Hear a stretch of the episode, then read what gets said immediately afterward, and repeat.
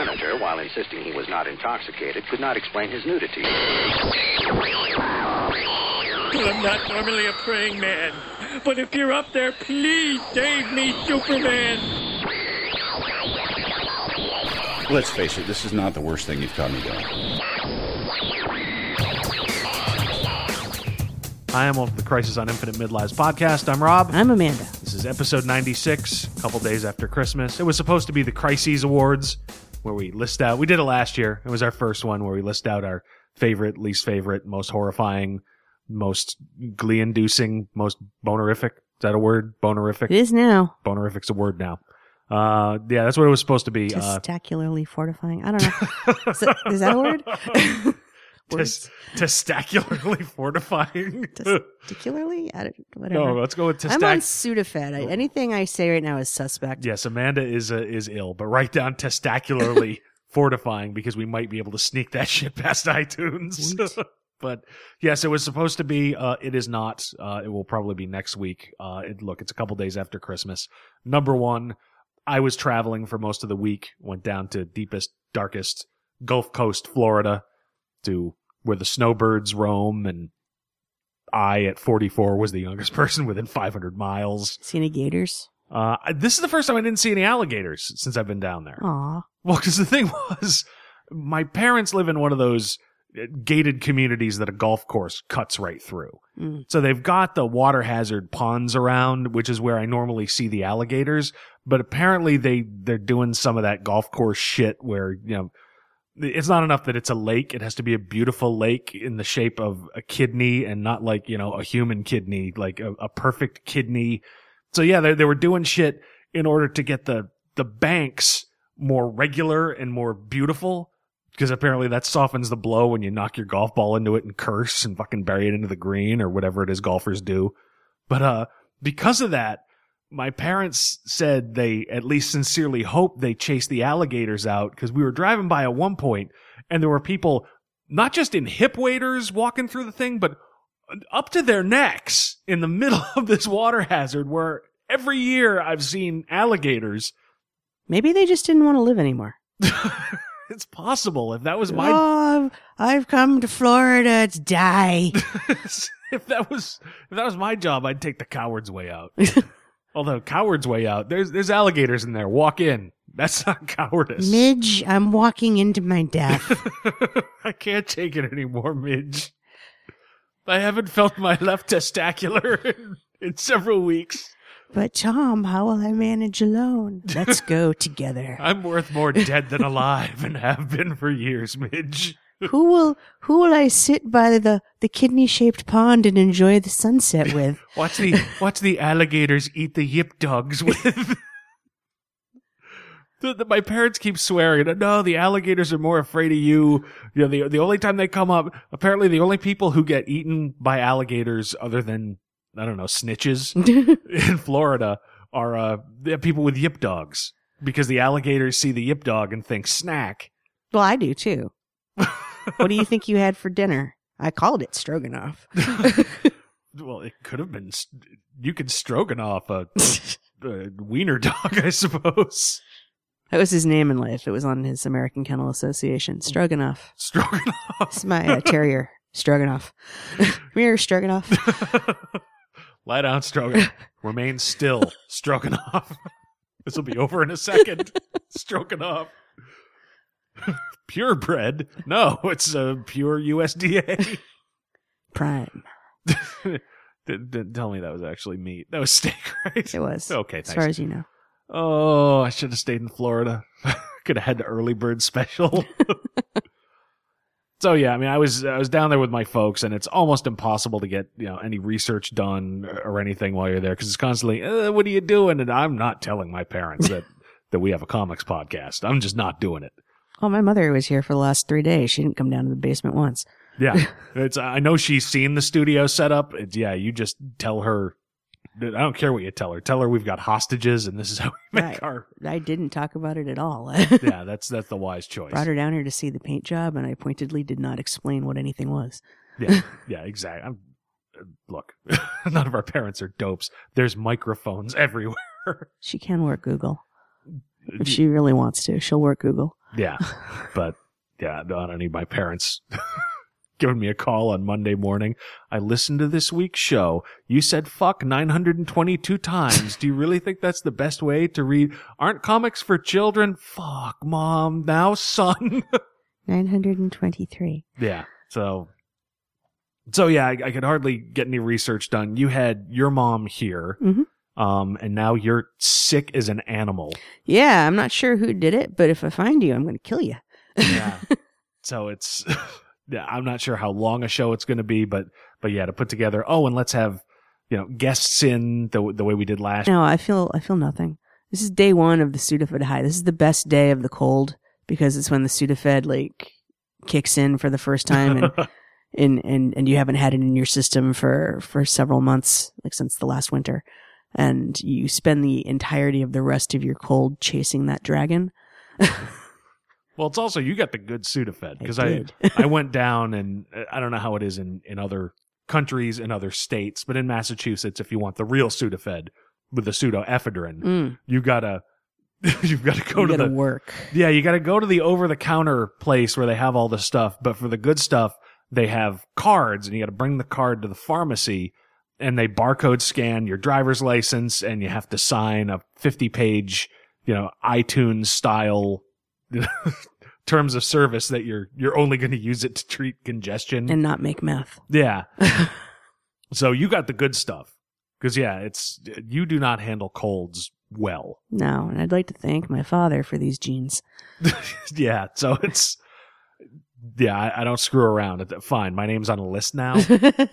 I do not care, and particularly since there's a particular nasal spray that you like Mm. that I, I haven't been able to find it. Yeah, I, I meant to check that on the internet earlier today, but Sudafed, wee. Yeah, so I think you can still get it off the off the Amazon, but uh, yeah, so it's I'm at this pharmacy. You know, go, oh no, I need the economy pack of the stuff you make meth from. And by the way, uh, this uh, this nasal spray that also has ephedrine in the name. Can you give me that? You have that? Uh, somebody's been able to figure out how to turn this nasal spray into a fucking drug. I know it. They've ruined it for the rest of us. So because of that, you have to have a snotted up head, and I have to keep my finger on the cough button on the board just in case. Yeah, so if you hear horrible deathly sounds, it's just me dying slowly. Phlegm. Now, I have not uh, seen everything that because you know, we did Christmas apart. Uh, did you get any decent geek stuff for Christmas from your mom? Because I, I got this bitchin' Avengers watch, and uh, I, I got a, a pie server was because mom noticed I needed one at Thanksgiving. was it an Iron Man pie server? No, it's stainless steel. So it's a War Machine pie Can- server. As part of a set of eight, there's a ladle in there too, I think. The War Machine ladle. Yes. um, some sort of fork type device. I haven't really gone through all of them yet. They're, they're shiny. okay. very shiny. Um, and I got a kitchen timer uh, with a a uh, a probe that will violate your meat, so that you can take its temperature as it cooks. I say this on behalf of myself and all our male listeners. Please do not violate my meat with your probe thermometer. It works very well. Uh, it, it took the uh, the roast beast to a perfect medium rare, pink from end to end after violation. Please do not violate my pink meat. Get away from her, you bitch!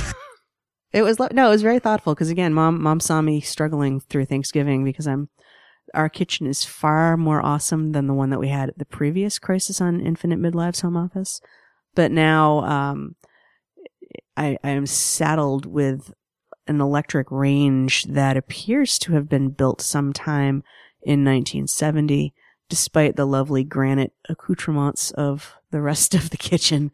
Well, at least it's not avocado. No, it's not avocado. Actually, um, three kitchens ago, I had an avocado range.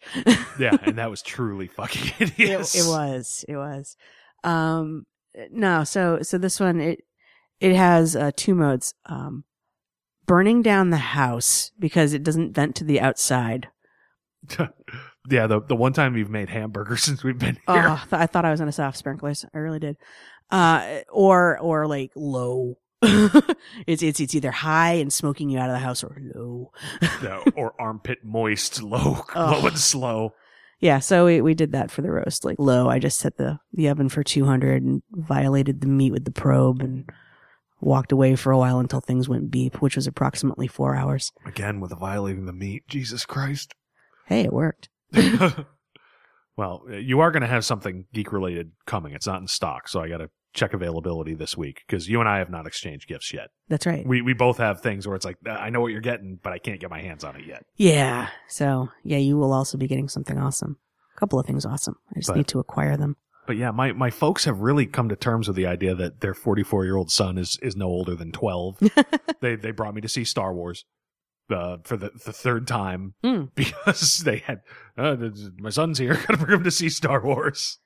Kylo Ren's still a piece of shit. Uh, but yeah, they got me yeah this Avengers watch, which I think they got me as a goof. But they were psyched when I actually put it on. And I've been wearing It's it. it's cool. It's it like it should have a, a, a widget where like if you turn the dial, it actually gets Nick Fury. like Jimmy Olsen's watch that used to call Superman. Uh, no, but uh, what could happen is if I get drunk and flail, not used to having a big piece of iron on my wrist, I could put my eye out and look like Nick Fury. Let's not have that happen. I would prefer to I need you to that. have binocular vision Uh, me too. Jesus Christ. I hate driving. Don't worry. I'll, I'll get you from point A to point B no matter what. But what else? They got me a.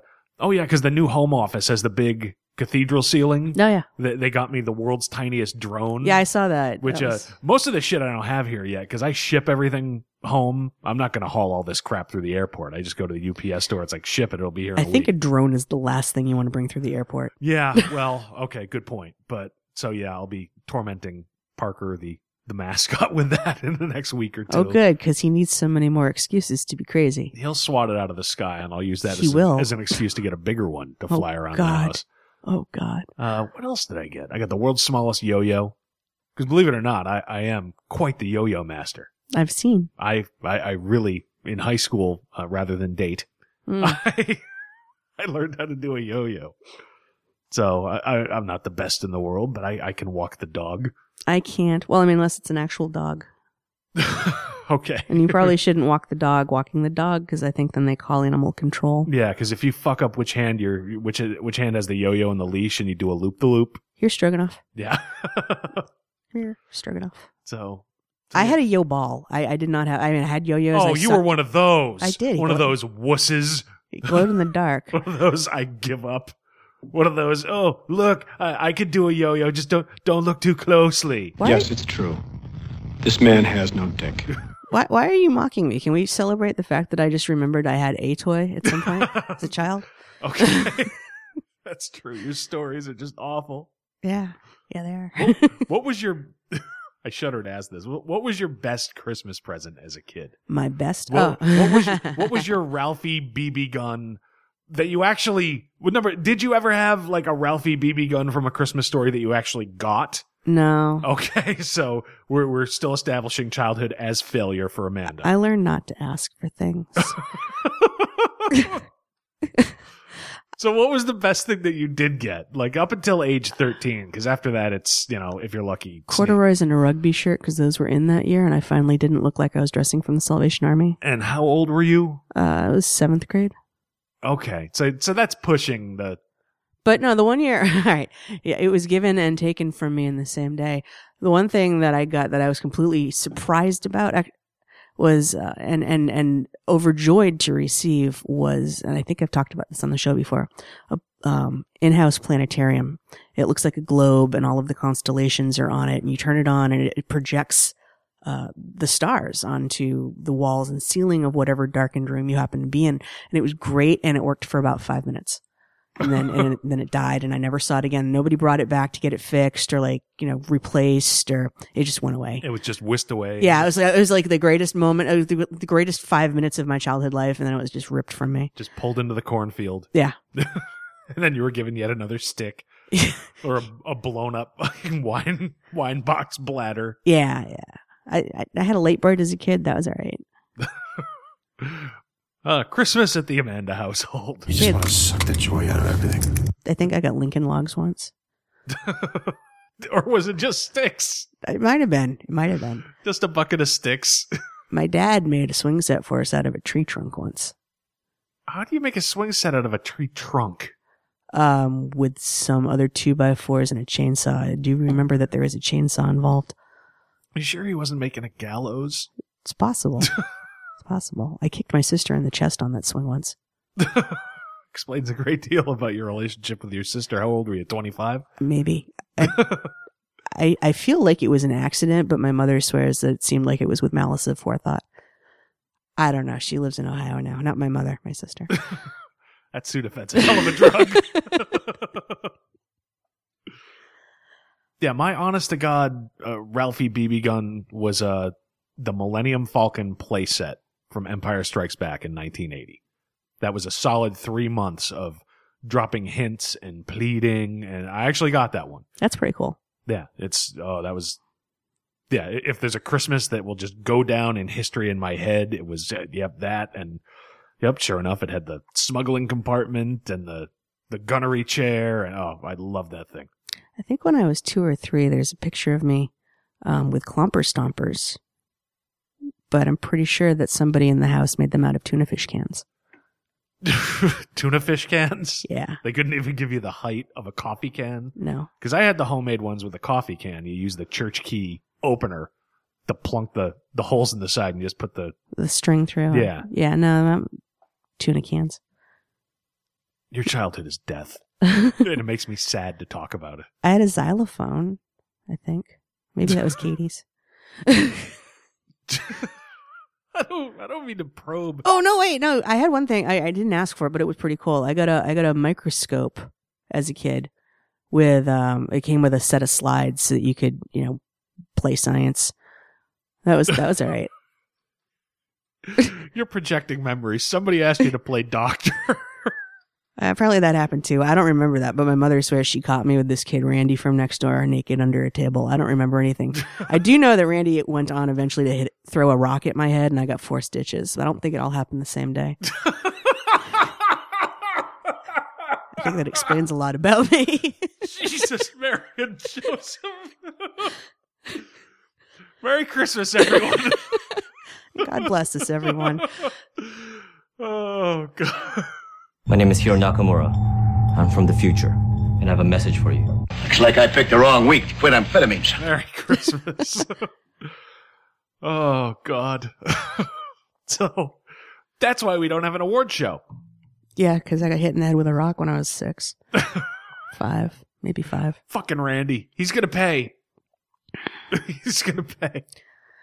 They they had the equivalent of the Bumpus's dogs, though. They, uh, that household, they they I don't know if they were breeding them or or what the situation was, but they had in what was supposed to be their garage um, a kennel with at least three German shepherds at any time, and they just would never stop barking. You weren't supposed to go near them. I don't know what the purpose of them was, other than to generally be neighborhood nuisances. And I had dogs. Um, and our dogs well it wasn't my just my dog my dog my other neighbor's um german shepherd type mutt and this other dog in the neighborhood would like be their own little pack of three but they didn't socialize with the german shepherds it was like cliques or something Racists. i i don't know so yeah we had the equivalent of the bumpus's dogs next door All right. So you lived the Christmas story. kinda Except no gifts. yeah Okay. Bullies, no gifts. Tuna can rubber stompers. i got a book about the planets once that was pretty cool And sadness. Just sadness. that was a good Christmas because it, it came the, the book came with um a constellation chart. I wanted to be an astronaut until I realized I sucked at math. And so I would go outside and I had this uh, flashlight that my dad took a piece of red gel and put over the top so you could use it at night and not blind yourself trying to see things and still be able to see the stars. So I would go outside with the, the constellation chart and, and entertain myself that way. It's about the only way they would get me out of the house really. It was at night in the dark because it was before stranger danger. I'm just picturing a conversation between your parents. It's like, why did you get her that fucking thing with the constellation? It's the only way she gets out of the house. You pull the fucking bulb out of that thing and she's never going to leave. get her out. It's very possible. Very possible. Merry Christmas, everyone. and then we had quiche. the Christmas quiche. oh, dear God. Okay. So So yeah, with the lack of award show, why don't we talk about actual geek stuff? Okay. Since it was Christmas, uh, yet another Doctor Who Christmas special. I know we've done a. That's the weird thing about Doctor Who these days. It's for a while since we would get the the Doctor Who at, at weird times compared to when they aired on the BBC. We'd get them months and months later. The Christmas specials were a big deal because you hadn't seen Doctor Who in months. And these days, it's you know, yeah. When was the last episode of the regular season? Three weeks ago, Something like that. yeah. So it doesn't feel like it was a big deal, but yeah, it's the last Doctor Who we're gonna get until like August, September. Yeah, and then there there are various rumors, and I don't know how substantiated they are, that uh, Moffat is going to go the route for the next season of Doctor Who that he's been doing with some of the Sherlocks, where it's only like three episodes and that's the whole season. Okay. Kind of hope that's not the case, but I mean, you know, who doesn't want to flush fucking money down the toilet? Who who doesn't want to shut down the fucking money machine? Because the BBC, God knows they're rolling in coin.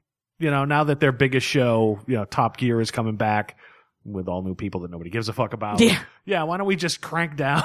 the Stig is going to be like the biggest celebrity of that show at this point going forward. Yeah. and the Stig is always somebody new. You just it's just the helmet, the helmet and a dream. Yeah, the helmet, a dream. He'll just stand there with his arm crossed, arms crossed in front of the camera, and then they will cut to just with no voiceover, just car videos with you know heavily licensed rock music, and Yeah, yeah, I think I'll I'll watch the the other guys on their Netflix show. like Graham Elliot or something. No, not uh, what's that guy? Graham Norton. Hello, Sudafed. Okay, Actually, I would watch Top Gear with Graham Elliot. That'd be kind of cool. Who the fuck is Graham Elliot? He's he's a chef, and so maybe he'd like do something like try to like cook eggs on like the engine block or something. I, I'd watch that.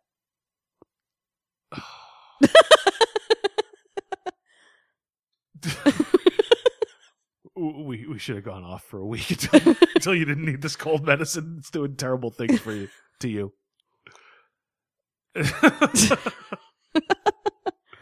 so yeah, by all means, shut down the Doctor Who money machine. Yeah, Yeah, I, yeah. Don't do that. I That don't- thing. Don't do that. I don't think the BBC would would even remotely go for that.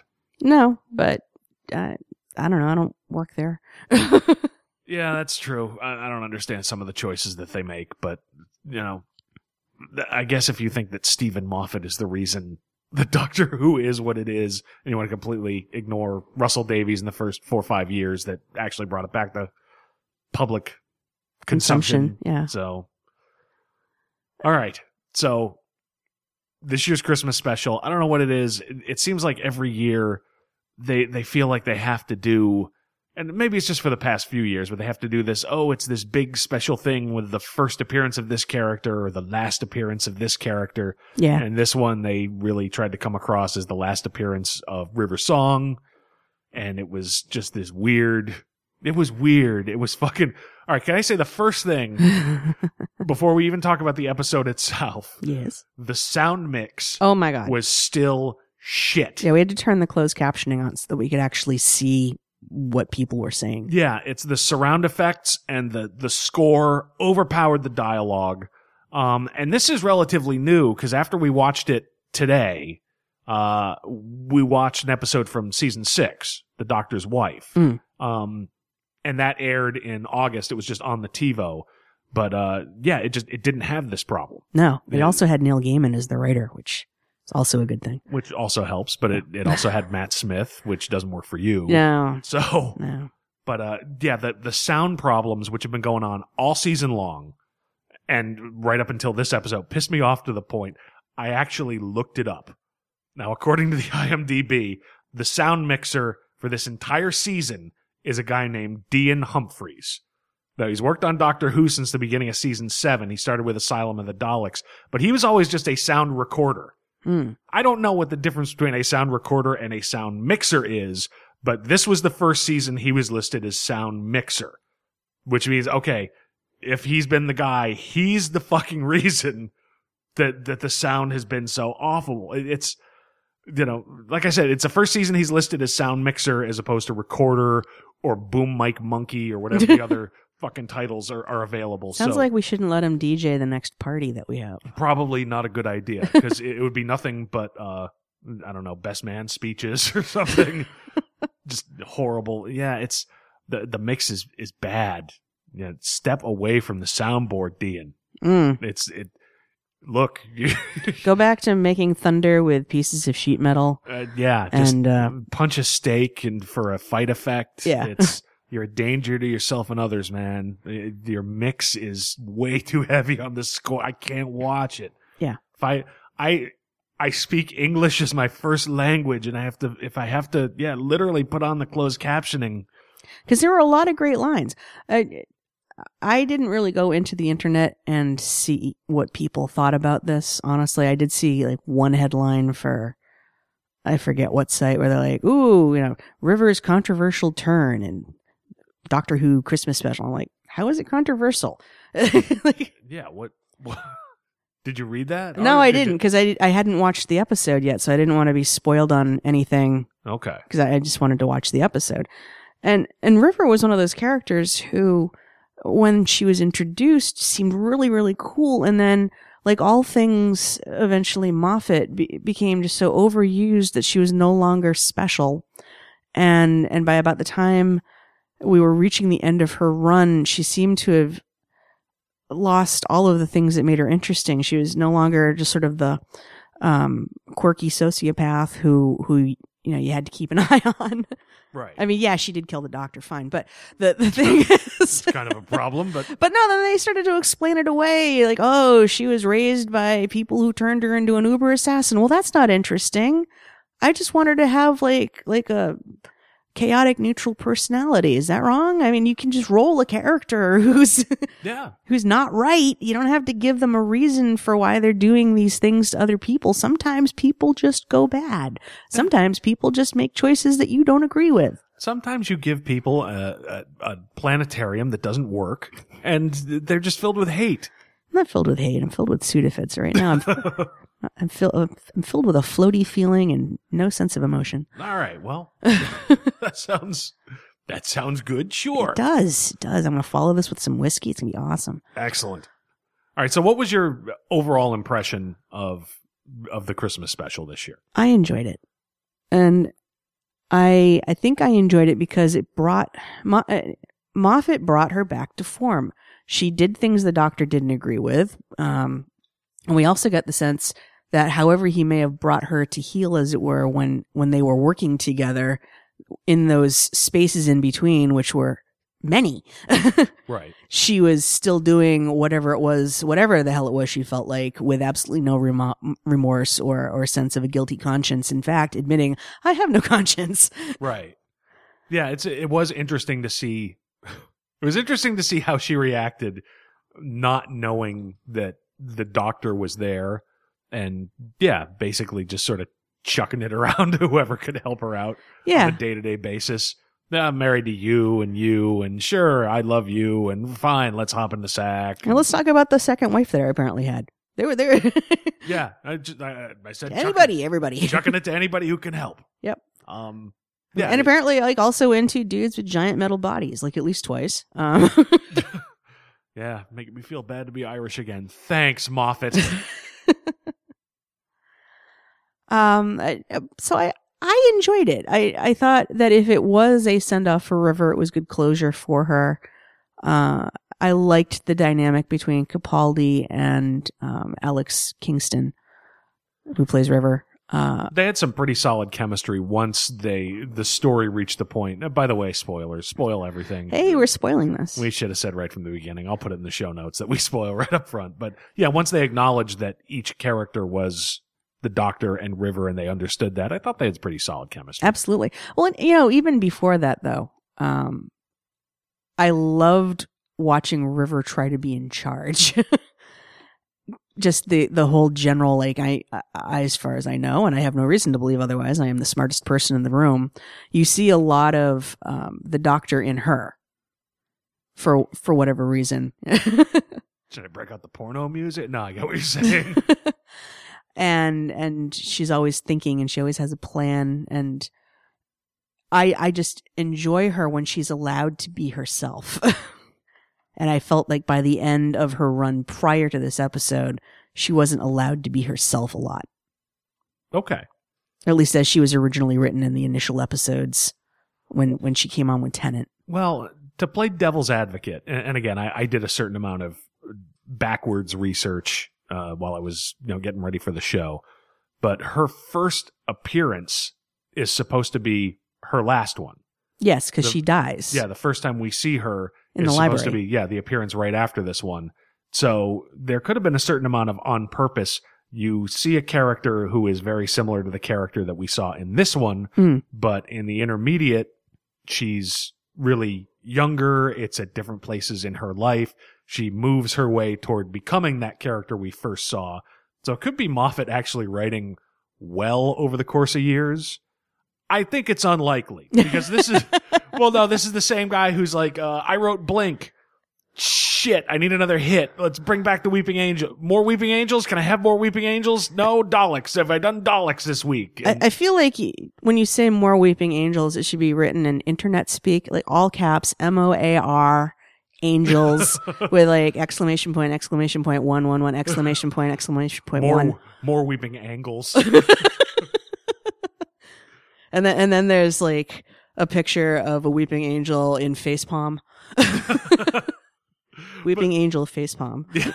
also put more weeping angle as you write down titles but uh, uh, trying to give them the benefit of the doubt it's uh, you know, look uh, there are a lot of people and at certain points myself included who think moffat is just you know oh he's dumbed down the doctor. He's turned it into action. He brought out you know young you know good looking male characters to just bring in american girl viewers. And it, yeah there's a certain amount of that where it's okay maybe some of this is kind of dumb and actioned up. But you know he brought the character from you know uh only BBC, occasionally PBS Channel 2 at 11:30 for a very particular, you know, dedicated genre geek back in the 70s and 80s. Me. Yep, you were one of them. Uh, to worldwide prominence, the guy's got to have some skills. And and at the same time, you can't say, "Oh, he's fucked up Doctor Who," but he's really somehow also pretty good on Sherlock. It's the guy's got to have some skills. So I, I try to give him the benefit of the doubt here. It's maybe he did it on purpose. Maybe he brought this back to the original characterization because this is as close as we're ever going to get to that original story. It's possible. Um, and that would, it would make sense. It would, because if this is supposed, supposed to be, I, I would like to go back and actually watch the library episodes because she does have the sonic screwdriver at that point, not the sonic trowel. Uh, I would like to see if it's the same sonic screwdriver. I, su- I suspect it is because I, as I remember, Tennant doesn't recognize the screwdriver, Uh, which would make sense if it's one that Capaldi's doctor gave her rather than another doctor somewhere between one and eleven. I did I did a little research going back to uh what was it? That was a that episode was Forest of the Dead Mhm. season 4 and I didn't rewatch it, but I did some research. I don't know if it was exactly the same sonic screwdriver, but just in some of the details, uh Moffat really did tie some stuff together. It's one of the speeches that sh- that River gives in that episode was uh I'll, I'll just quote it because I wrote the whole thing down. The last time I saw you, the real you, the future you, I mean, you turned up on my doorstep with a new haircut and a suit. So, new haircut. He's got a whole new head. Yeah. so, I guess that counts. Uh, you took me to Darillium to see the Singing Towers. Uh, what a night that was. The towers sang and you cried. Uh, you wouldn't tell me why, but I suppose you knew it was time, my time, time to come to the library. You even gave me your screwdriver. That should have been a clue. Okay, so So he tied up a whole bunch of stuff from that episode, and that one was written by Moffat. okay. So he. Well, good for Moffat then in terms of doing fan service within his within his own little universe. In terms of you know tying up the loose ends, calling back to things. Yeah, again, I want to give him credit.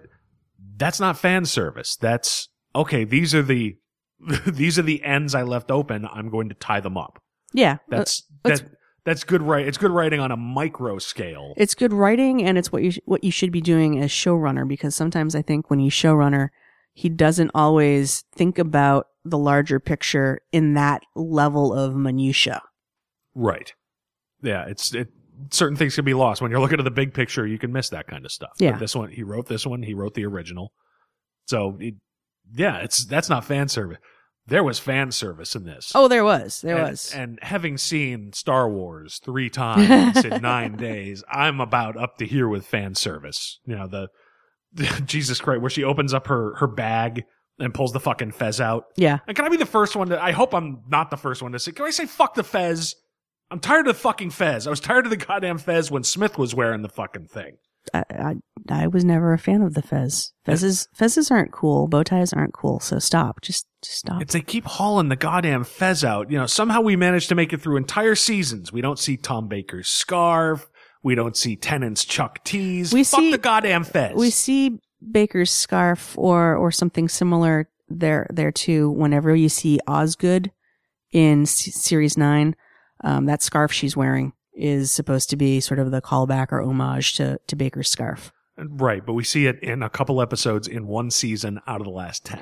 I'm just saying, you you brought up the scarf. I'm telling you where it was. Well, then good. I don't want that fucking fan service either. I want that scarf. I'll buy you the scarf. No, I'll, Benari used to have the scarf. Benari, who was a guest on last week's uh, our Star Wars show, he may still have it. I'll, I'll make him a cash offer. I just don't want to see it on TV. Okay, That's the it same. won't break like the planetarium. I think. You know, there are times I want to say, "Who hurt you?" And no, it's your fucking family. It didn't hurt me. I don't think. Sudafed. it didn't hurt me. I feel nothing. I cut to feel. Sudafed. That's a great commercial for Sudafed. Yeah. Apologies to David Teller. Yeah. but uh, so yeah, I'm tired of fan service. I again, I've been sm- third time seeing Force Awakens. It just oh no, put away the fucking remote. Yes, it's the Millennium Falcon. We all get it. Oh, is it me or were, were you kind of hoping that as she was taking things out of that bag, it was just going to be like a bag of holding? It was just going to like kind of keep going, like a, a bad Family Guy thing, where it's just like keep taking things out until it's like, all right, really, are we done now? Oh no, we're not done.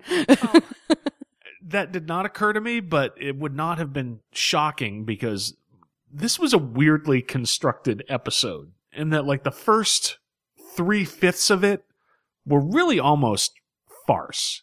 Mm. Yeah, and so it started out with farce and moved into this, you know, big moving final appearance thing. So it was really almost two episodes in one with this big tonal shift right in the middle. And I'm just, I'm not a big fan of farce comedy to start with. I, I am if it's done well, and the problem is with farces, it's so often not done well. And Mordecai. And I, would argue it's, it's. We haven't seen Mordecai. That's you true. just I read it on the internet. It's a big easy target. It Let's- is. Now, if we, if we want to talk about bad farce, let's talk about uh, Husbands of River Song because the only way this episode made it through that first three fifths is for River to be so obtuse. It- and that was almost glaring. intentionally oblivious and dumb to understand when this guy keeps saying, "I'm the doctor." "Well, I don't get it. That doesn't make it. What? Of course, you're the surgeon. It's it, What- yeah, you know when when you find that you're you're in like whatever Victorian London that they had landed in for the umpteenth time and reused that alley set from like the, the Oh, last yeah. season for like the 80th time. Uh I would ask some questions if if my Victorian era doctor suddenly knows about compressed black holes as a power source. I would ask some questions beyond what medical school did you go to? Well, yeah, the whole you get a certain amount of mileage for oh, I called a surgeon and this is the doctor. You'll you'll get that, but once once you reach the point of River, don't you recognize me? I'm the doctor. Yeah, the the only way that she doesn't pick that up is if somebody shot her in the head with a fucking diamond or some other Let's not rule that out. Uh, anything's possible. but as farce goes, yeah, any farce that requires a character to be an idiot just doesn't work. Yeah. Yeah, it's, if the BBC is accepting this as farce, I'm going to pitch them a, a, a special about Eva Braun where she misconstrues every time the handsome stranger says, "Don't you recognize me? I'm the Fuhrer." Oh yes, the furrier, but I've already got a mink coat. Oh yes, the furrier, but I've already I've already shoed my horses. But uh, And yeah, it's the show just seemed to want to have it both ways. A silly farce with a bitchy decapitated head and misunderstanding after misunderstanding, and then this final gut wrenching appearance of River Song. You know, and the problem is it's not really a final appearance because any character that is under the helm of Steven Moffat, you know, he he managed to put two doctors in the same room. He'll bring somebody back. Yeah, and and not to rule out he can travel around in time and space, so he could show up in her timeline at some other point. Oh, she'll wind up on the other TARDIS with uh, God, Clara Doctor and uh, who the hell else was on there? um, Maisie Williams. Yeah, Maisie Williams. me. Me. Just me, Clara, and River. It'll be a musical series of. The, the two wives of River Song. I'd watch the hell out of that. Now cue the porno. No. Don't forget to penetrate your meat. But uh yeah, the whole farcical element switching into the you know, I thought the the stuff that was supposed to be heart wrenching was effective, It was. I thought it was. but it's at the same time it's been year after year of yep, it's the Christmas special and we're gonna have that kind of stuff. Hmm. So it's a part of what I liked about this one is it was not particularly Christmassy. You know, there have been several in the past few years where it's all about oh the I mean last year he teamed up with fucking Santa Claus for Christ's sake. Yeah. And then there was a, that one a few years ago that was just straight up a Christmas Carol. Mhm. Um, so yeah, but we've dis- I think we discussed this when we talked about the Christmas special last year. The in Britain, they've got a weird relationship with Christmas They- when they it comes to their media and their culture. They they do. Um, because as we've also discussed, we don't really have that here. The, the last time somebody tried to make that happen, it was the Star Wars Christmas special, and and then look what happened. Nothing, not a goddamn thing. Yeah. But yeah, they've they've got the Christmas specials for every. Don't most shows have a Christmas special, or is it just Doctor Who? Well, I, I think you run into shows have holiday themed episodes as they head into the the midwinter break, as they refer to it now. well, and yeah, here in the United States, but Yeah. You know, do long running shows that aren't necessarily in production at Christmas just pop out with the oh, we'll do one for Christmas for you. I honestly don't know. Okay, I might have known at one point, but right now I don't know. because yeah, it just seems like yeah, it, every year uh, the number one song in England is some Christmas song, and every you know you've heard of them in Britain, but never anywhere else in the world. Singer that has a Christmas hit. I Sudafed. Yeah. Okay. But so yeah, I, I like that this one was not particularly Christmassy. Yeah. but uh but yeah the, the every year oh no it's it's a big deal episode something really important happens you know and i get i get a few years ago why you might do that because again it, the seasons were at weird times because they were on you know, Mm. they were aired long after they were on bbc uh, on sci-fi channel and shit like that so the christmas special would not necessarily it would be oh yeah this is the first time you're seeing doctor who maybe ever because if you missed it on the sci-fi channel at 11.30 at night on mm-hmm. tuesdays you're not familiar with it but i mean now these days it's yeah the season just ended you get two or three weeks and you know here's your quick special Here's your so, it's, special. so it's almost like part of the season anyway You know, since we had like the team up with Santa Claus last year, can I put a vote in for next year Action Jesus? That'd be all right. Just yeah. call action, action jesus with the kung fu grip sure. Yeah. Call call the holy fuck guys. Ask them to come over and do a consult on the script. I'm sure they'd do it, and I'm sure it'd be fucking awesome. But, but yeah, I mean, last year was supposed to be the the final uh, Clara episode until she panicked and realized one more year of paychecks might be a good thing. yeah, because I like money. well, Who doesn't? that, that's a, while I was doing research today. Her next big project is uh, something called Me Before You. It- It's a movie that's coming out during the box office bonanza period known as early March. Oh, jeez. and uh she's billed like sixth after like half the cast of Game of Thrones. Like the the top is Emilia Clarke, Nice. and uh Charles Dance, Tywin Lannister is above her. So Uh, I'm sure she'll find a very lucrative career in some Channel Four soap or something. I don't. I don't know. I don't know what happens to companions when they die, Amanda. Um, eventually, fan service gives them a spin-off like the Sarah Jane Mysteries or something, and then they die. and then they die. So yeah, that that was last year's big one. 2013 was the last Matt Smith and the debut of Capaldi and for like one line. Uh, yeah, the year before that was the first Jenna Coleman as Clara. You know, I don't know. It's just it. I would like to have a Christmas special that's just. not- Sometimes they just have ones um, that that just are like there was there was a year where Kylie Minogue was the guest star and we never saw her again.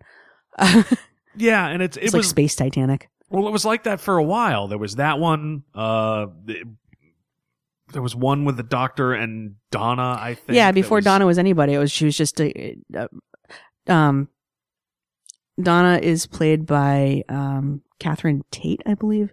Sounds right. and and she is a very popular character actress in in England and and elsewhere. But so it culturally, it's like, oh look, it's Catherine Tate. She's going to be funny, and she was. Yeah. And and she created this really cool character for this role, so it was great when they brought her back. It's like, oh yay, all right, we liked you. And so every every time they introduce someone in the Christmas special, if if, if it's somebody new, like last year, we had kind of hoped that the the quirky character, um, whose name escapes me, Yeah, I I forgot. Shit. um, was going to be a replacement for uh, Clara. So I'm hoping somewhere down the line, maybe they bring that character back. Yeah, because yeah, I haven't heard any rumors about who the new companion is supposed to be. Yeah, and honestly, I'd like to see him maybe travel around for a bit and kind of kind of find himself before he companions up again. Kind of mope and just kill a bunch of people. Well, no, actually, what they had just do that whole Beavis. Oh yeah, one time I killed a whole bunch of guys. Ding ding ding. ding. well what they were what they seem to have been setting up at the end of of this previous season is that okay so clara and me are off doing their thing he you know he gets his screwdriver back he gets like you know the suit again he he's which is why i was a little confused with the sunglasses again because That bothered the shit out of me. I thought we were done with the fucking sunglasses. i thought the sunglasses were over on like alternate tardis with clara and company Exactly. It's it's like Moffat wrote himself into a corner and said, "Oh shit!" The minute he pulls out the sonic screwdriver, River would know who he is. So I Right. can't have him do that. All right, I'll bring the glasses back. But even then, once you hear that, zzz, unless somehow the Christmas special happens in continuity somehow before Clara and and Maisie Williams fuck off for for greener universes. but it's it's implied that it's afterwards because he has that line of "I haven't laughed in a long time." So Yeah. yeah, and he certainly does not have Clara around right now. So if it's not in continuity where we expect it to be, then when did it happen? Yeah, I don't know. So there's a plot hole. There there were a few of them. I'll, I'll talk about one in a minute, but But I, you know, I think, you know, to be fair, last night when I watched it the first time, I was pretty drunk and I wasn't even on Sudafed yet because you really shouldn't mix your cold medications with your alcohol. now, having said that, I watched it today on cold medication and not alcohol. Yeah, it's uh, I, I do want to say we we tried to watch it three times, and last you tried to watch it three times. yeah, all right, I tried to watch it three times, and last night I fell asleep halfway through. Uh, in my defense, I was drunk. Uh, And and you had just traveled back from Florida, so you kind of pooped. yeah, it's I flew back, and so it was a long day, but I fell asleep. Uh, we watched it this morning, Mhm. and then while you were cooking dinner, I tried to watch it again, and I fell asleep. Yes. So I'm I'm one for three. So was That it just your that- general level of exhaustion, or or was it the story didn't grip you? That's why I, I, I don't want to necessarily cast aspersions on it because there was exhaustion and various other stuff going on, but uh, let's just assume it was exhaustion. I just, I just, I didn't fall asleep during Star Wars the third time. This, however, Yeah, but you you were with your parents. It would have been rude. Uh, yeah, and it was in a packed theater. And let me just say, uh, yeah, Star Wars. They had nine days after it opened on Christmas Day, the 1 p.m. matinee sold out, packed to the fucking gills. yeah, So I th- I hear they might make another S- Star Wars. really. I think that's the rumor. That's fabulous. I hear I hear um young Rian Johnson is going to be uh that's bullshit. And you fucking anyway. And actually, I, I've heard that uh, J.J. Abrams has, has seen the script of of uh, Episode Eight and is jealous that he himself is not directing it. Well, I've I've heard that the first draft of Episode Seven was spoilers for Star Wars. supposed to show Luke and where he was and his relation currently with and Han wasn't supposed to die. Well, there was no way they were going to get around that. Harrison Ford isn't going to come back. Yeah. The minute he said, "Okay, I'll do it," he busts a hip and crashes a plane. if there's a role that is just wrapped up in bad luck for the poor son of a bitch, It's like he was trying to kill himself to get out of doing it. Like I always said, I never wanted to do it again. I know I'm going to fly this plane into the ground. yeah, it- when the cock crows three times, I don't have to be Han Solo anymore. but so that, yeah, there was they were going to write him out of it. I mean, that's why they put him in Carbonite for Empire. They weren't sure he was going to be willing to come back for Jedi. right.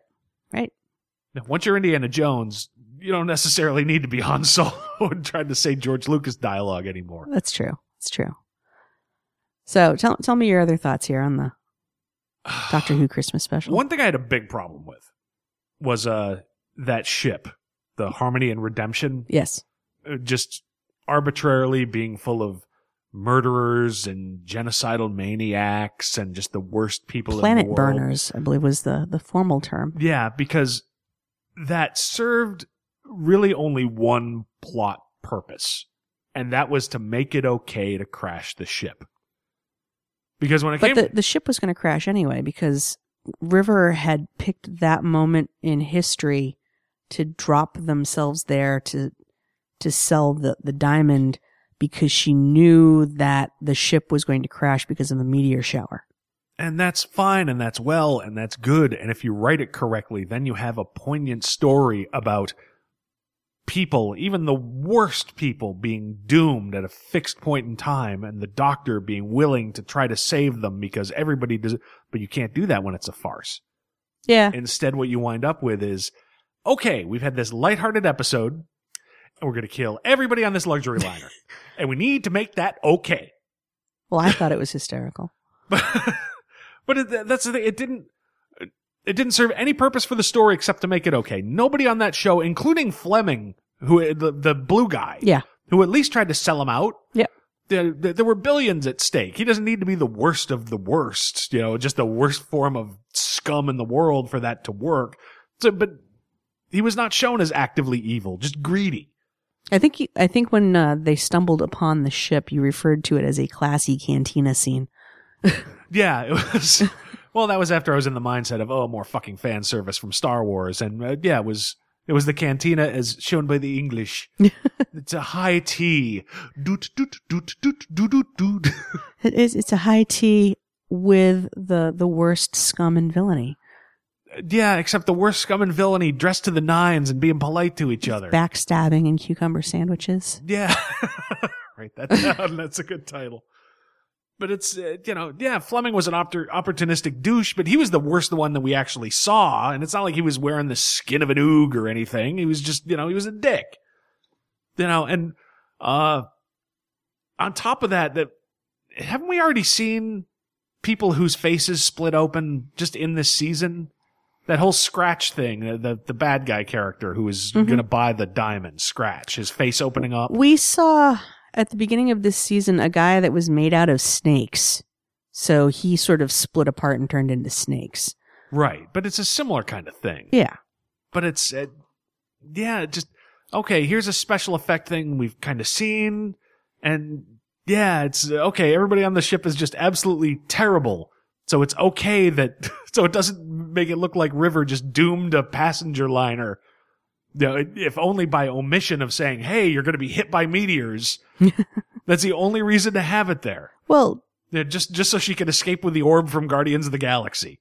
So there was a lot of shit lifted in that I scene. think I have mixed feelings about that though. It, it- the doctor is known for doing some fairly horrible, terrible things.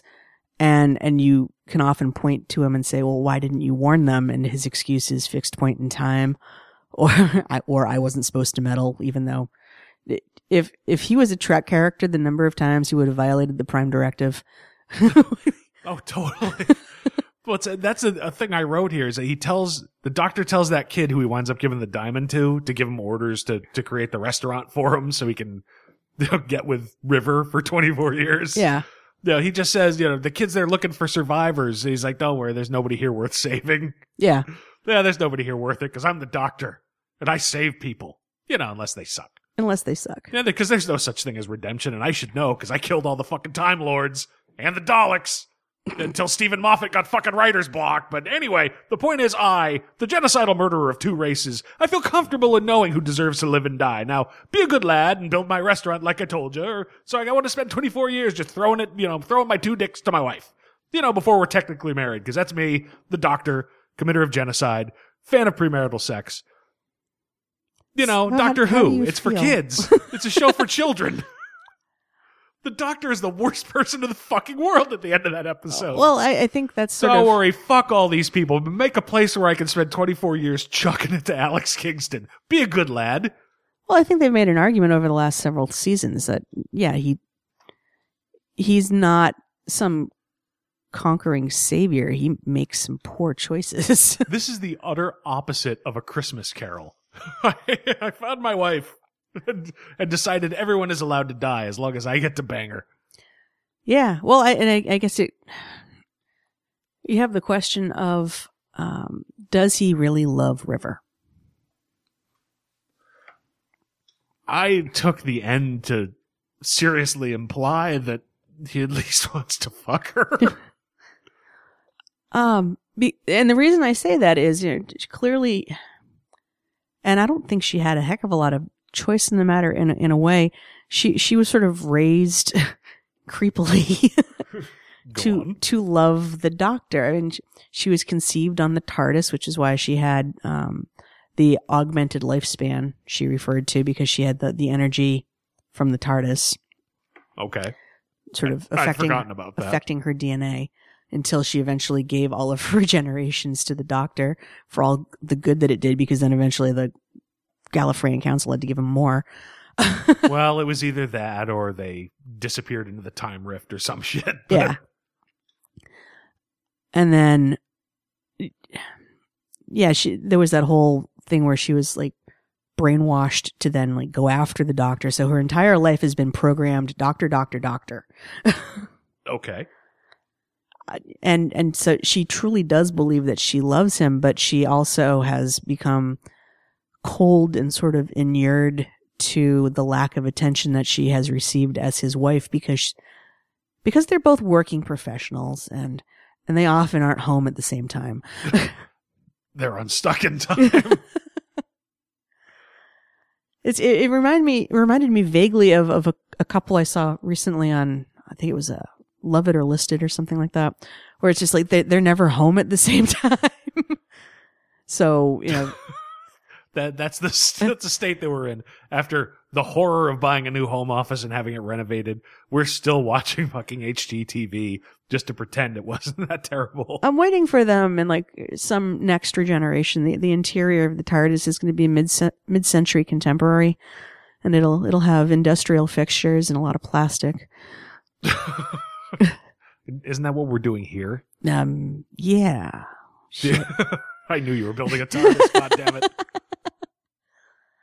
Um, but it, it, her her words rang with that sort of sense of no, I'm okay. Really, I, I I'm not like completely hurting on the inside, except you you know that she is, and she stuffed it down to a place Sure. Uh, where where it's compartmentalized and and and a small black hole eating away at her. Well, that's the other thing for a show that started as farce and a send off of a character who's become as beloved as River Song. We've got our genocidal doctor looking at his wife saying, You're dead soon. And there's nothing I can do, or at least there's nothing I will do. As she pleads for, you can find me a way out of it, right? It's like, nope. But don't worry. I'll fuck you for 24 years. Then I'm really gonna fuck you. Yeah, it, no, can I just say I am getting a little tired of the whole Doctor Who. It's like, oh yes, uh, suddenly a whole bunch of time can pass and it doesn't matter. We'll have a 24 year dinner. I'll punch a diamond wall for four billion years. It loses its shock value after a while. Yeah, I I can see that. Um, and it also gets into the larger sort of theme of the Doctor and his effect on the other non-Gallifreyans around him, and he he inspires this level of of loyalty and selflessness in his service that eh, there must be a charisma there that that can generate this because you have people, you know, all right, 24 years of, of whining, dining and, and fucking. And then she goes to the library and, and, and willingly gives her life to save him in a younger incarnation. That's why I maintain, and I've said it over three episodes now, Jessica Jones is the best comment on Doctor Who that there is.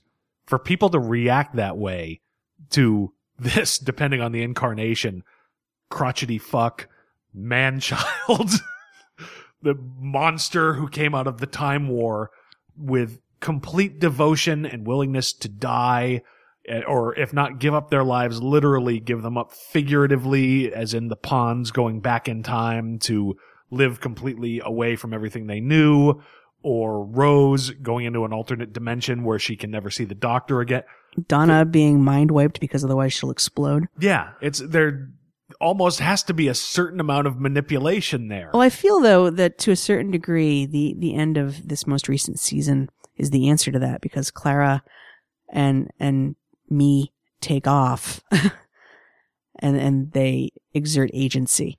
They exert agency, but it's agency under the form of the doctor. Her agency is you taught me this is what I'm supposed to do, so I'm going to go off and do it. Yeah, they give him copious shit for running away, and Yeah. then they run away. exactly. So, so yeah, Jessica Jones, if on no other level, and Jessica Jones works on a lot of levels. Jessica Jones, if you get me in the right mood after enough beer, I'll put up as the best Marvel property that Marvel Studios has put up. Save it for the crises. Yeah, that's, but uh, I, as a comment on Doctor Who, I Mm. think it's more effective than anything else I've ever seen. And I don't hear anybody, uh, maybe I'm shit faced, and I probably am. I'm on my second high toned IPA, but you know, I don't see anybody else talking about it. No, I, I, I, I think, I think it's a reasonable thing to, to question. Part of why you become a fan of Doctor Who is you fall in love with the Doctor on whatever level. Like, wow, he's really cool and he does all these amazing things and he's so smart and he always gets out of a jam and And he takes me away from my family and he isolates me. He, he just, he makes sure I'm the only one that he see, that I, I see. have a real job. I, I just, Yeah. I'd have to wait. I lose touch with all my friends and it, don't, don't get me wrong. He shows me incredible things and he gives me great gifts, But but sometimes he gives me a cell phone so I can call home. And sometimes he calls me a useless cunt, and that's just so I go through the vent and do the thing. That's and the one episode of like the Tom Baker one, the Ark in Space that I showed you. Yeah, well, d- d- describe the scene because I'm just. Sort Oh, it's it's awesome. Uh, It's Tom Baker at like, one of his best moments with with Sarah Jane. It, she's whinging. It's a good English word. Um, she's like complaining because she's got to go through this air duct so that she can get away from some creature. The, the Ark in Space is some of the some of the best, worst special effects for some of the creatures on Doctor Who from like the 70s, 80s ever. There's a guy who's turning into some sort of bug and his arm is just covered in, in uh, green foam that's been like slicked up to make it look like it's all mucusy. It's, it's, it's awesome. But anyway, so she's, um, she's complaining, I can't get through the air vent. And he just starts berating her. uh, sad cow or something like that. Just, you know, I, I don't know. He didn't say that, but it was, it was close. And and she's like crying and like fighting. No, I can do it. Just stop making fun of me. And then finally she gets through and then he's all like, see, I knew you could do it. He- and we've always had someone like that in our lives. And you, like a PE teacher or, or some other person who just you know, tries to force you to get up the ropes and you can't and you're made to feel bad until you do or, or you don't and you just feel bad. Late brain. And, um, and, and then, yeah, you, you are supposed to realize, oh no, they're, they're pushing you, made you a better person. Well, no, sometimes people are just dicks. Oh yeah, it's that's one way of looking at it. The other way is, look what you made me do. I'm just trying to make you a better person. Why do you make me treat you this way? Doctor Who, through the right set of eyes, Is a should spend the rest of his fucking immortal life in prison. There's not a companion I, I've seen on any series that I've watched I think who shouldn't would- have a restraining order against this screeching prick. I think um, as recently as three or four weeks ago in in uh, TV time, you would have found allies on the grant uh, on on the the Gallifreyan High Council who would have agreed with your sentiments. you call this dinner? You fish me fucking fish sticks and, and ice cream or whatever. Custard. Yeah, but that, doesn't that mean ice cream in, No, in it's, America? it's custard. I'm an It's- American, goddammit. It's a powder. It's like it's like instant pudding. It's so you're saying that he has things in common with Bill Cosby? Just eat the pudding pop. Get in the van. Get in my blue van. God damn it. bigger on the inside. uh, so I I don't know. I've never had it. I, I think it's vanilla flavored. Think. Doctor Who should be on fucking investigation discovery. Yikes. So All right, I've completely derailed things. no, I was trying to come up with some sort of like investigation discovery like appropriate title because I one of the things I did with my mother as we bonded through the holidays was we watched the marathon of of various women who kill uh, programming that I ID network has uh, like wives with knives. um, evil lives here. I, the, the abusive English phone booth fist fucker. That's I think that's an ind- individual title. yeah, that's a season eight uh, episode. I don't know. So, in any event, um, But yeah, companions who kill. I don't know. oh, the companions don't kill. They're far too emotionally distraught. yeah, yeah. Or if they do, then he tries to change them. Yeah, uh, I'm just uh, look.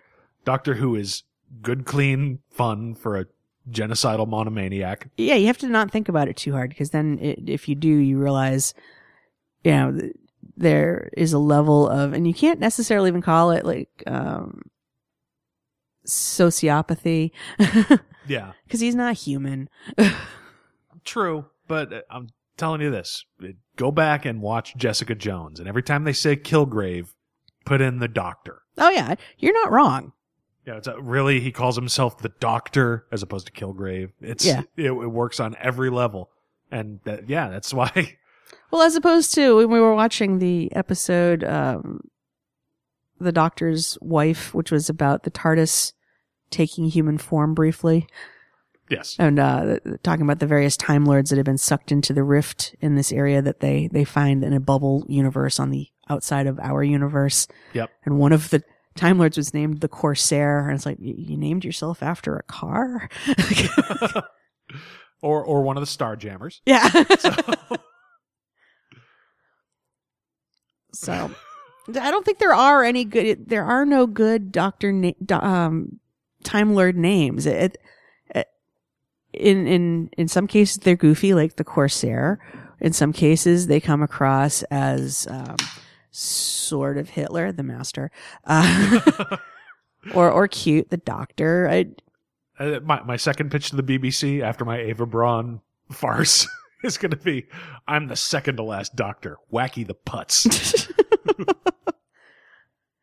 yeah, an entire season of of Doctor Who where his next generation is a sad clown. I'm the fifth to last Doctor. They call me the janitor. I'm the janitor, and I clean up after the Doctor. He just leaves corpses in his wake. Actually, now I'm- corpses and brainwashed chicks. Now I'm just picturing a season of, of, of Doctor Who where the Doctor is is like dressed up in clown makeup and doing like a really bad Groucho Marx with the stethoscope and a cigar. I'm the Doctor. Doo, doo, doo, doo, doo, doo, doo. This is a great drug. I need to take more of it. I'm the eighth to last Time Lord. That's just not fair. All right. So overall, what do we think about the episode? I mean, I enjoyed it. I didn't think too hard about it. I thought it was sweet. I thought it was a nice send off for uh for River if it is in fact a send off. It's uh I I didn't mind the far spits that you did because there are some episodes that are that are like that. There that are goofy um caper things and and that is quite common in Doctor Who. Which is fine. It was just uh, having that back to back in the same episode with this poignant. I, the second half of it worked better for me Yes. because again, I think it's. I, I want to give Moffat credit and say that it was good writing as opposed to just sort of happenstance that he got the character of River closer to the character when we first met her, which is supposed to be her final appearance. Yeah, no, that makes sense when you when you put it together like that. And you know, frankly, it was reasonably affecting the whole genocidal. I'll kill everybody on this ship and I'll bribe a kid to build a restaurant so I can get my dick sweat. that, that, that's, I think we only. I think Pearl he only of- has one. That's Pearl of Dick and not Dick Sweat, Okay. who is the name of the ninth, the last Doctor. but, but uh, yeah, I thought that was. Uh, I thought the second, the final two fifths was more effective than the the farcical. Because again, you got to assume Rivers a dope for that to even work, and it's it just it, there was it was a bridge too far for me. I thought it was okay, but I, I thought the conclusion was far more affecting. Yeah. Okay. All right, so want to talk a couple comics? How we doing on time here?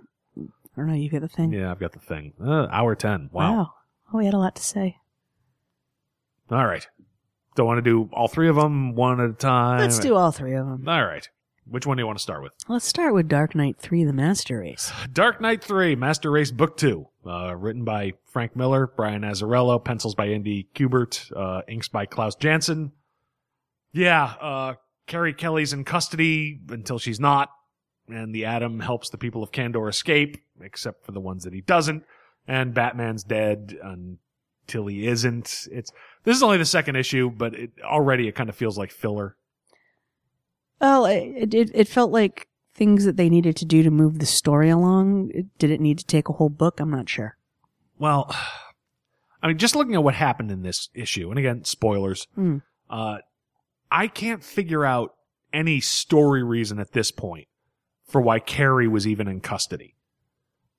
You know, my, my first thought was, you know, my first thought was actually negative in this issue, considering the escape that happens, but Mm. it was, oh, they're, they're just going with that recent trope. And when I say recent, the last 10 or 15 years where in these action films, the villain is captured and brought into custody only to strike a blow against protagonists from within. You know, like in Seven and The Dark Knight and Avengers. But, uh, I don't, I don't know what the fucking purpose was because Carrie didn't do anything except tell Commissioner Yindel that what Yindel thinks doesn't matter. Yeah, it, it seemed yeah. like an excuse to have the flashback of what turns out to be the lie of, of Carrie Kelly at Bruce's side as he lays dying. Yeah, I mean, it's an affecting story that is at least 60% bullshit. Yeah.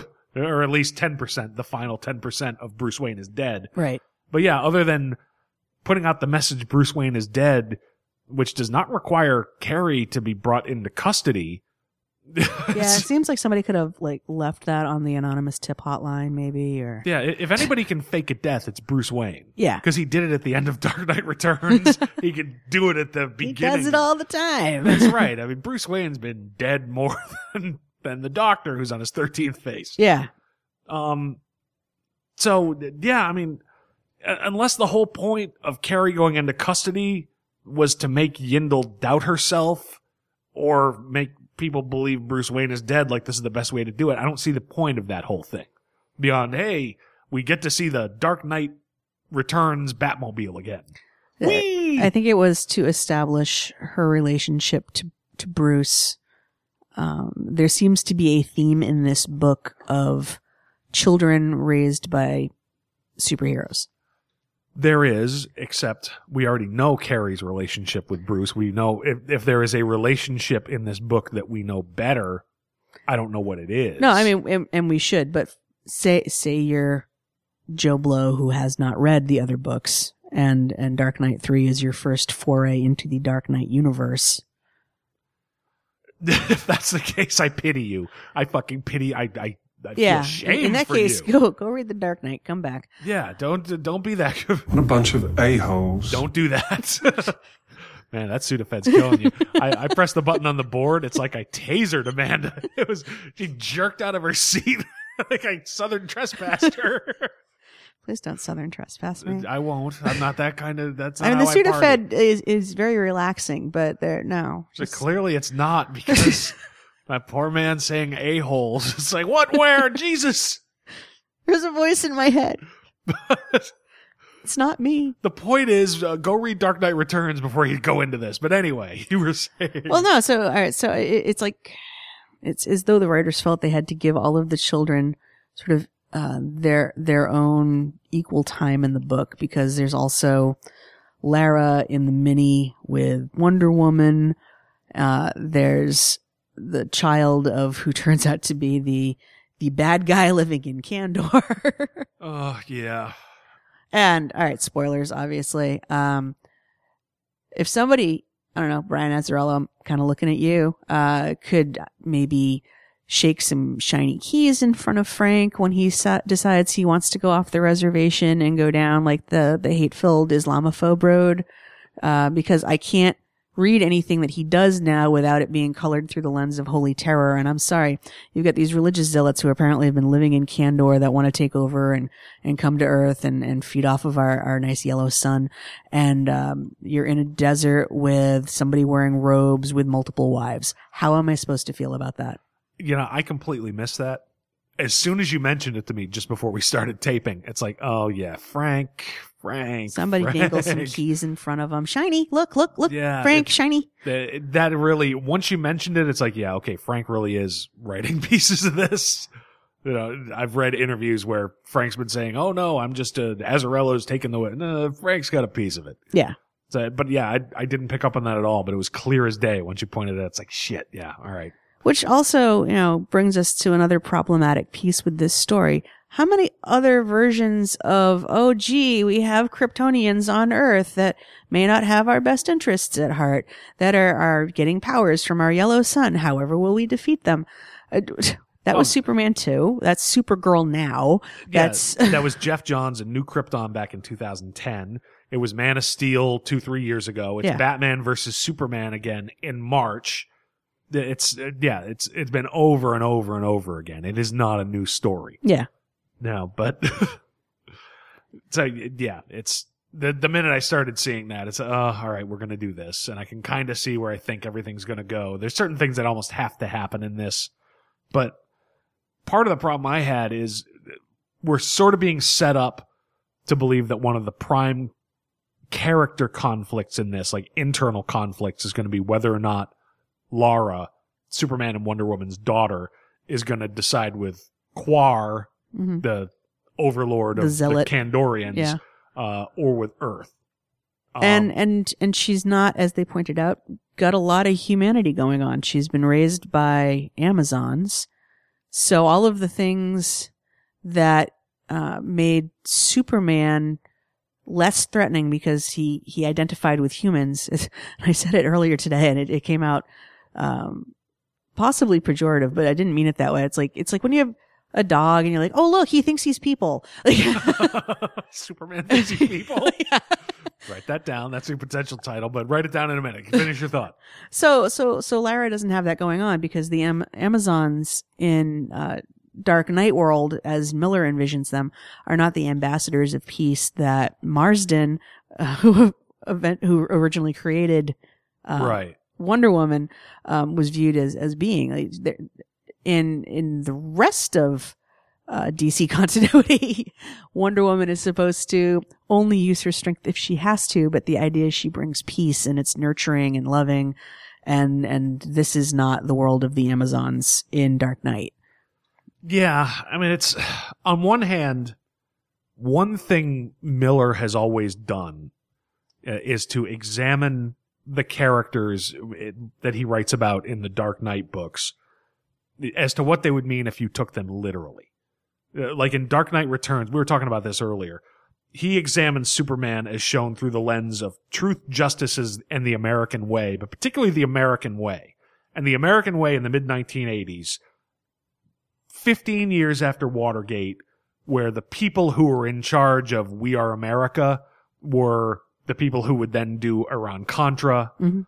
So examining Superman is if you are for the American way, this is the American way. And if that's the case, what would Superman be? And it led to a completely different viewing of Superman than we had seen at that point. Yeah, Now that kind of that kind of thinking could continue. You know, if Superman identifies with his parents and Wonder Woman does the same, and they sort of intimate this in the mini comic here, she was hidden as a child, Mhm. which meant as a child she was a source of fear who had to define what she was about for herself. And Lara does the the same, but she does it as, as a complete outsider. What would that mean for that kind of character? The problem is, I do not fucking care about Lara at all. no, and it also comes across as any other teenager. oh, I have angst. Yeah. Oh, the world doesn't like me. Yeah. Like, oh, just go to Hot Topic and buy some nail polish and shut up. Yeah. It's that's a problem. I just don't care about Laura. And it doesn't help that she's not likable because she's purposefully written to not be humanized. There's no, there's nothing in there to, to like, really. yeah. I just yeah. Why should I have to give a shit about it? This book is called Dark Knight.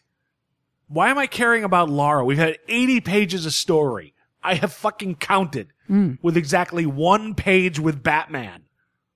Yeah, I think Azzarello and Miller are kind of mistaking what we're buying this book to see. Perhaps. Because I mean, the problem is we're we're we're going to. I can already predict it. We're going to see Batman being the main force to defeat the Kandorians, Yep. possibly with Superman helping along. Because there was a there's a hint in here where they they talked about World's Finest, Yep. so intimating that maybe they could get together. And Because Superman is still a factor. He's frozen. He's not moving. He's he's absented himself from society, and and that's the piece. There's if if Lara truly does feel that she identifies with uh, Kryptonians more so than Amazons. right, Uh, well, what does that mean then if her dad wakes up? Right.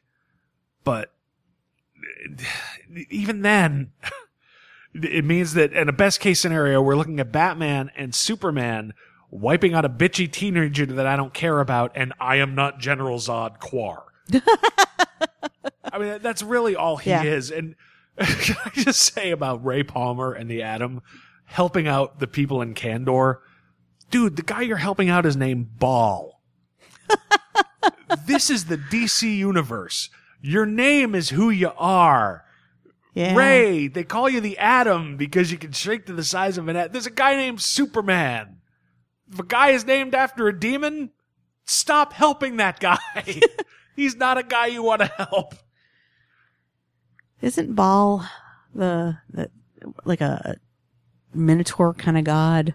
I, I forget exactly, but he, he's he's a demon. Yeah, I know. In, in the Wicked and the Divine, there's a character who's called Baal, who's I think is supposed to represent some sort of bull god.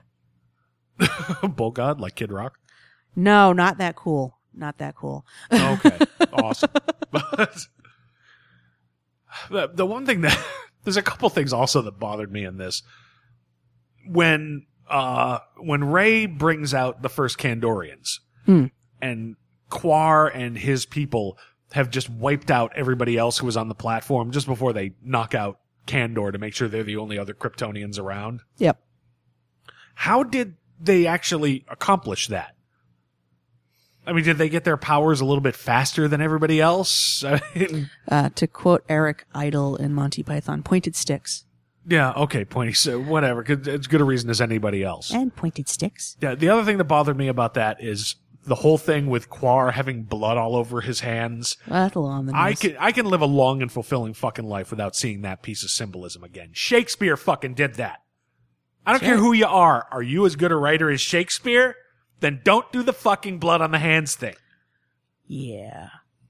So Yeah. Who would have thought the old man had so much blood in him? I would have killed him himself. out out damn spot. you know, and I'm, I just keep thinking we're two books in, eighty pages of story. By this point in the Dark Knight Returns, Batman had come out of retirement. He'd defeated Two Face. He'd recruited a new Robin and rid the city of the mutants. By the end of this, we've finally seen Batman. This is it. It, it, it bothered this. This issue felt like a lot of filler to me. It's like okay, here's some shit that we need to get to the good shit, and it's it's paced for the trade or for two trades. Possibly, yeah. I think you're right. Uh, looking over the splash page where the, the, the multiple deaths of Kandorians take place, it appears that they used their bare hands. which implies that they had powers and the other ones didn't, or they had trained themselves where the others hadn't. Yeah. I mean, if you, if you live in a place where Superman is a thing, I guess you could study his methods. I suppose, but it just it, it's one of those things. Hey, reasons. Hmm. Okay, it happened for reasons. yeah. But but it was. I'm reading this because I feel like I have to read it, not because it's good. Well, and not just because we have a podcast have to read it. I mean, like, it's it's meant to be a major event, and it's uh, look, it's a sequel to one of the best comic books uh, ever written. Yeah, I know there's a million arguments out there that the Dark Knight Returns doesn't hold up, that there are problematic things for particular groups, and but it doesn't change what it was in 1986. There hadn't been anything like it ever. So it's you're right. It's one of those things that it's and if it's supposed to continue in that tradition, I think the only thing Miller's written that has really conti- continued in that tradition is I've softened up on All Star Batman and Robin. Yeah. Because I think the characterization of everybody in that compared to what they were in Dark Knight, or at least what they were referred to in Dark Knight, it's like, okay, I get where this is coming from. Mm-hmm. And it was not big and cartoony and broad in the same way that uh, Dark Knight Strikes Again was. Hmm. In, in certain ways it was, but it, I, I certainly would not say I am now a fan of All Star Batman and Robin, but I get it more and I'm, I'm more willing to accept it. Okay. That's valid. But otherwise, uh, yeah, to say this is Dark Knight, you got a long way to go to bring it back. Say, no, you're spinning off, dude. Come back into orbit. Come back into orbit. And don't let Frank fucking write it anymore. Shiny, shiny Frank, shiny. Just jingle some keys. Ignore the Islam was behind the curtain. Get a laser pointer, see if that distracts his attention. Ugh. Works for the cat. So yeah, it's I don't want to say it's terrible, but it's it's got some problems. It's just like, ugh, all right, can we get to the fucking point, please? Yes. All right. So, in terms of um, also other events, we've got. I haven't read Teen Titans in months. Yeah. But I read this issue because it's a Robin War tie-in, and I've been enjoying uh, the Robin War event. Yeah. So, all right, Teen Titans 15. So, what I liked about it. Wait, wait. Teen Titans 15, written by Scott Lobdell and Will Pfeifer, art by Ian Churchill and Miguel uh, Mendonca. Okay. Uh, Yeah, um, Miguel Men- Mendonca. What kind Um, of parents would name their kid that? Mendonca. I, I, it's got that like sort of weird thing off the sea. yeah, I'm I'm not good at that. Anyway, He he drew the Robin War pages. Um, the rest of it was Ian Churchill, who I think is the regular artist for uh, Teen Titans. okay. So what I, what I liked about it was the stuff that actually had to do with Robin War, Yeah. which wasn't a lot, Did, do, do you know how much there was? not very much. Three Uh, pages. Yeah, so I, I liked that. Count them. Three pages. Um, Now, let, us go through those pages. There was one page where I Red- can't. I'm distracted by Cassie's pendulous breasts. Oh God. On that was that was the biggest thing I took from this is that Wonder Girl has saggy tits. yeah. Seriously, there is a page of 90s style useless exposition that Lobdell set at a swimming pool, swimming pool, uh, filled with useless cheesecake art by Churchill that has Cassie in a bikini and it looks like she's wearing two slingshots full of cottage cheese. It, it looks like she's she's breastfed like three children over some years, and there's just nothing left there to hold them up. Yeah, and it's it's a page that is it has nothing to do with anything. It's exposition, but it's the old Game of Thrones max mask the ex- exposition with titties. Yeah. except two slingshots full of fucking cottage cheese. it's just horrible. This it was that that was the main thing I remembered about the issue. When you said you wanted to talk about it, it was oh man, that was that one page. But uh, but yeah, I mean, as, as a uh, Robin War tie-in, yeah, there was one page where Red Robin and Red Hood argue about whether the Robins have the right to fight crime. Right. Then there was another page where a couple of Robins punch a cop so that Red Robin and Red Hood can argue about whether the Robins have the right to fight crime. Well, the funny thing is, I think in in a way is Robin War and Dark Knight Three are both exploring thematically the same issues that the the downtrodden have with police in their communities. But Okay. Robin War is arguably doing it in a more effective manner. Robin War has been pretty solid up until now. And I'll Yeah. admit I've not gotten every single issue that says it's a tie-in. This one I kind of did because, you know, even though we're, it's, it's not a secret on this show. We are not Scott Lobdell fans. No. But I tend to have a softer spot toward Teen Titans than say Red Hood and the Outlaws or, Right. uh, but Well, I, I was a huge Teen Titans fan as a kid, which is why I really haven't gotten into this incarnation because it's just not what Oh, there, there's it's not for me. there's been no Teen Titans since since the Marv Wolfman Teen Titans. Let's face reality. But you know, it's all right. I, I give it a shot now and again. But but yeah, I mean, when it comes to a Robin War tie-in, this is such a bait and switch. It, It really isn't. It doesn't advance the story at all. No. It, it puts a couple of Robins outside Gotham Academy. Now what happens? Uh, yeah, with some talons ready to beat on them in some other issue of some other comic book. So in in in terms of the actual rest of the thing that wasn't the three pages, Right. we we've got the Teen Titans um going off and exploring some disturbance in the force. I mean, um, in Ra- Raven has a bad feeling about a thing, so they go to explore that bad feeling Okay. because emo Raven is emo, Right. and she's they they end up outside of a theater where there's something called Class of Rock the musical, which I guess we're supposed to. Oh, it's it like was- Glee or something. It was Lobdell sort of saying, "Isn't High School Musical stupid?" Yeah, it is. It's also not been around for five years. Well, the the funny part for me was where they they make the, they have this sort of throwaway line about how uh, it says so this is one of those musicals that features a bunch of happy, clean cut, fresh faced kids singing singing sanitized pop hits. Personally, I've never seen the appeal.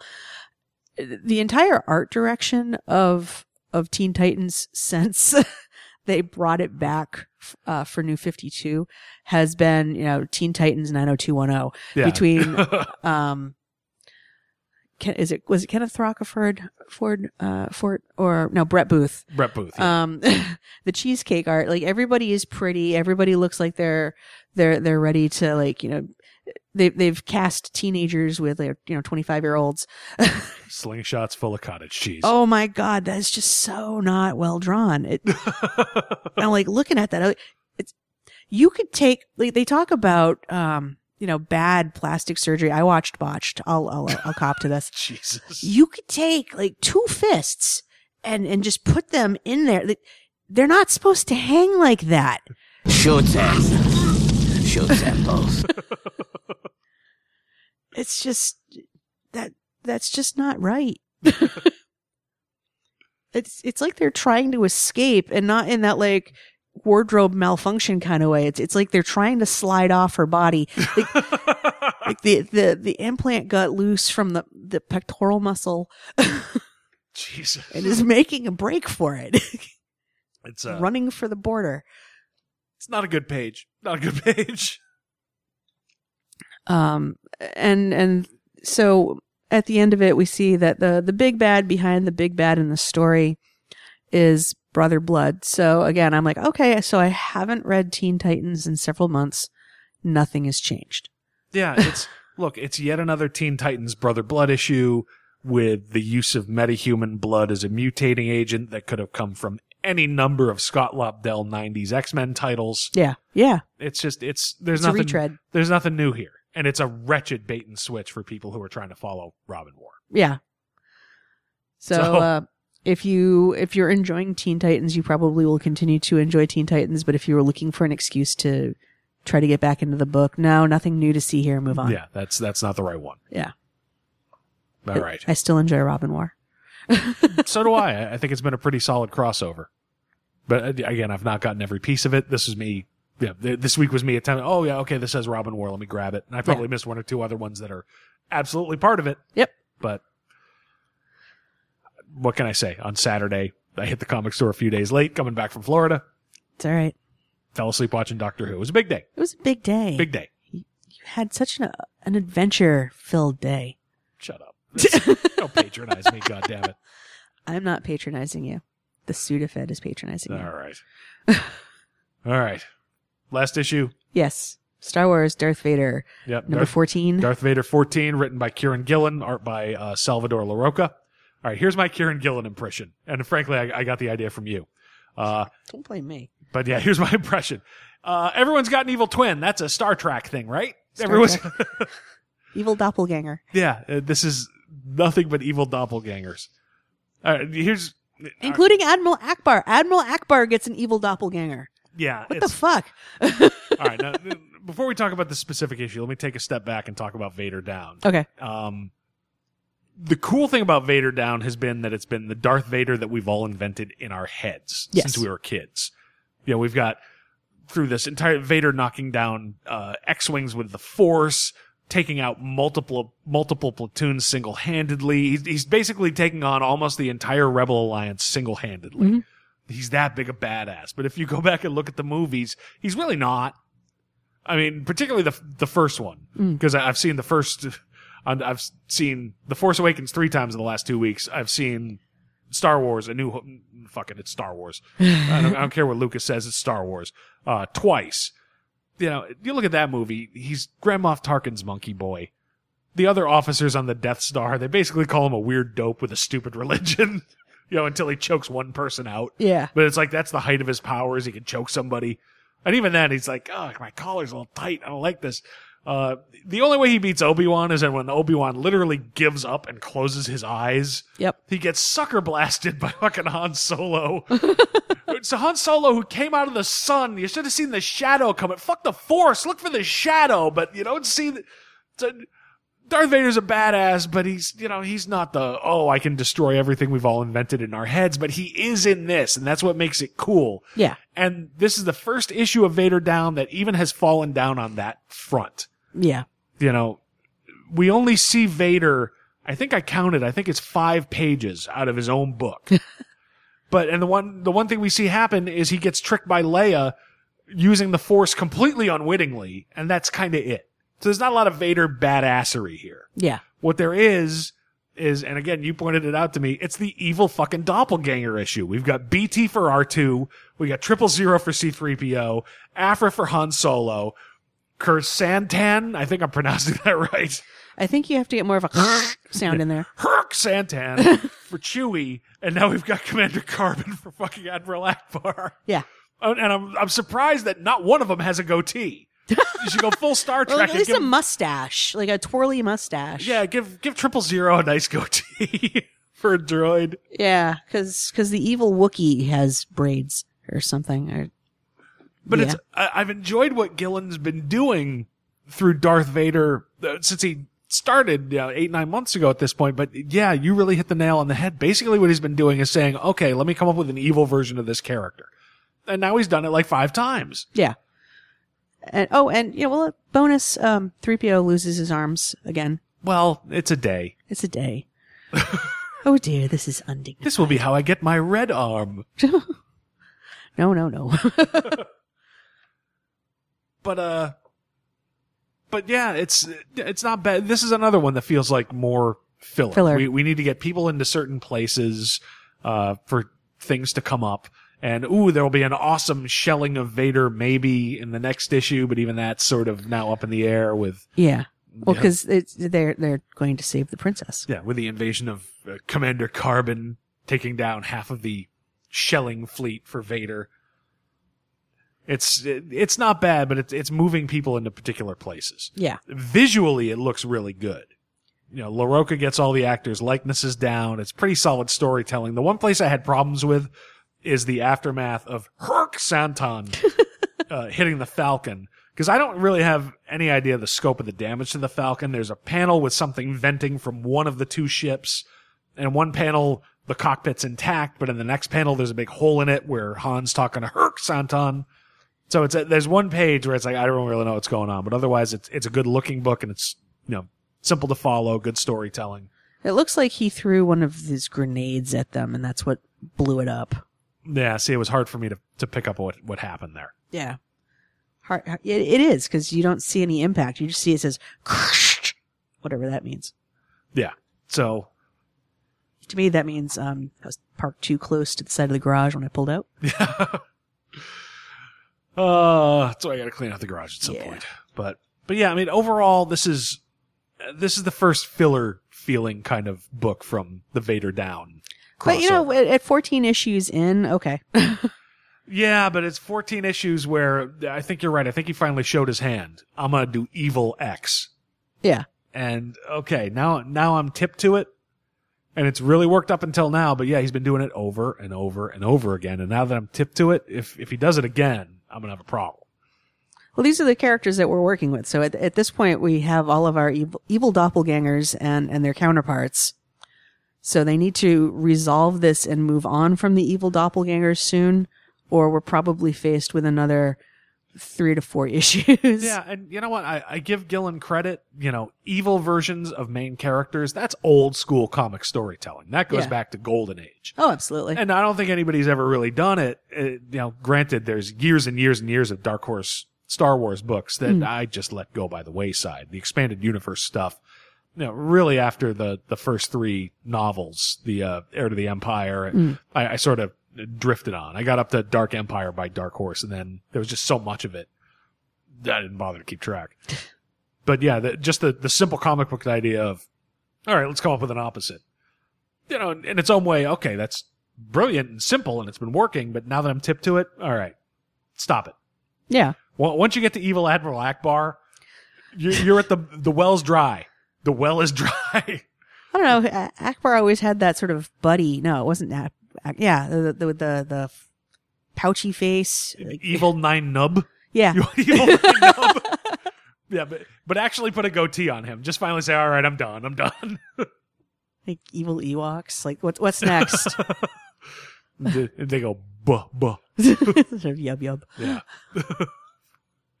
but yeah, not a bad book, but this is the first one where, yeah, it's all right. You're moving things into place for the climax. That's fine. But Let's get to it so Yeah, we can move on from let's evil back- doppelgangers. yeah, let, us get back to it because the first three issues of this were Vader's fucking him up and it's kind of awesome. Yeah, let's get back to Vader being badass. It's his book for fuck's sake. Exactly.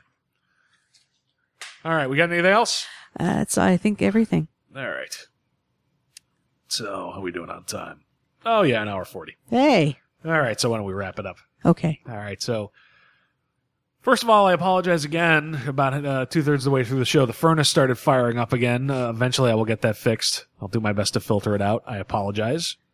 New home office, new studio. Still working Yes. out the kinks. But other than that, I don't know where you found this show, but either way, you can always find us through our home website, crisisoninfiniteMidlives.com. Uh, we are on Facebook. You can find us there at facebook.com slash crisis on infinite. We are on Twitter. Our handle is at infinite midlife. Uh, we are on Tumblr, Mhm. uh, crisisoninfiniteMidlives.tumblr.com.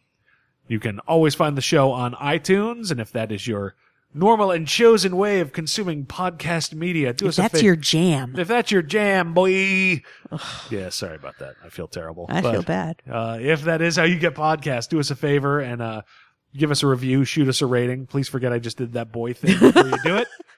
Because uh, it does help people find the show. Uh, we are on TuneIn Radio. We're proud members of the Comics Podcast Network.